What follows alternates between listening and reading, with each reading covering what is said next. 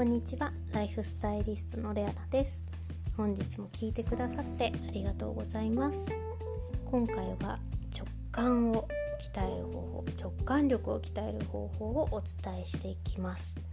え直感これを使うとですね、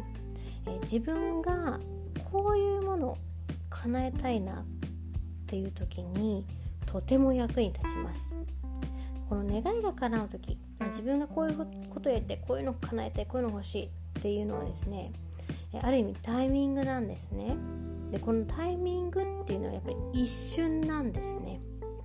なのでこうこうあれこれ考えたり優柔不断でいると、えー、やっぱり離れていきます。もうすぐすぐ。もう自分の目の前をスッとこう通過していくんですよ。そういうチャンスとかっていうのは。なのでそれをつかみ取る。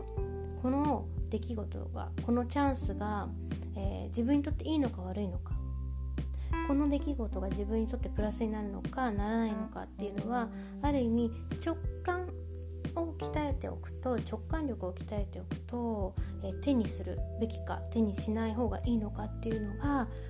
さっさっと判断できるようになります。でその直感力を鍛える、えー、方法なんですけれどもやっぱりこれはですね、えー、自分のこう気になる言葉気になるセリフ気になったもの気になった絵こういう自分がこうふとあれなんだろうなんか気になってしまう。そういうものっていうのは後々自分のこう叶えたいことのヒントだったりそれを得ることでその叶えるため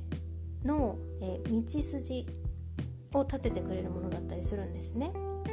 なのでそのふとした瞬間こう突然目に入ってきたもの何かこうふと気になってしまうものっていうのは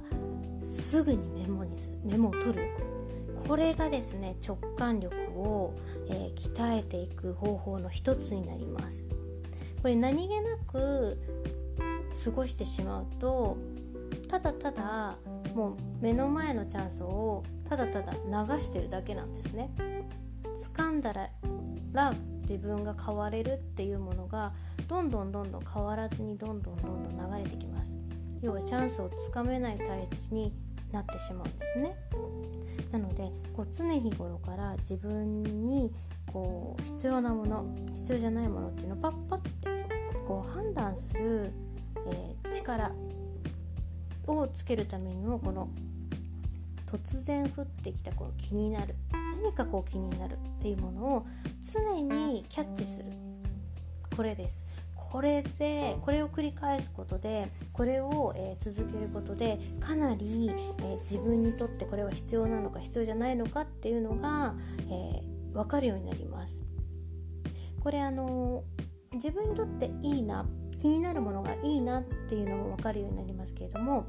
例えば自分にとってこれは良くないなっていうのもこの直感力ってすごい有効なんですね。要は未然に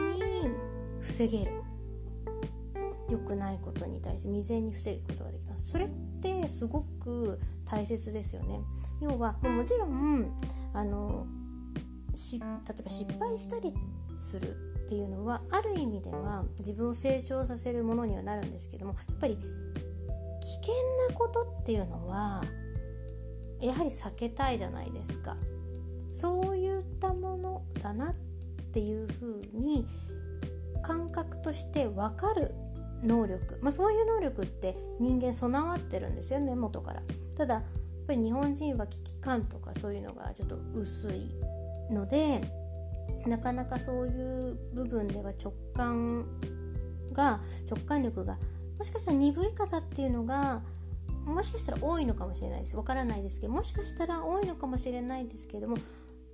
とはいえやっぱりこう鍛えることでいくらでも自分は変えることができますのでぜひぜひこう常に常に気になったらすぐメモする、まあ、写真撮るでもいいです。何か絵があればね。それが後々何かにつながってくるはずなので今は分からなくても振り返った時にあこれが今ここにつながってるのかって分かるようになる時が来るんですよ。不思議と。なのでどんどんどんどんこう手を使って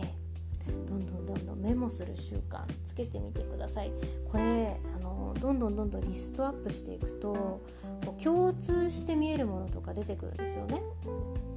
例えば自分が好きなものがわからない人が自分が好きなものってこういうものだったんだっていうのが客観的に見ることができたり。あとは自分にとって今必要なものはこれなのかっていうのが分かるようになったりするのでもうぜひぜひこの直感力を鍛えるためには気になることをメモする。気になる言葉気になるセリフ気になるもの気になる絵気になる写真気になる人何でもいいのでちょっと気になることぜひぜひメモする習慣つけてみてください。本日も最後まで聞いてくださってありがとうございました。それではまた明日ライフスタイリストレアナでした。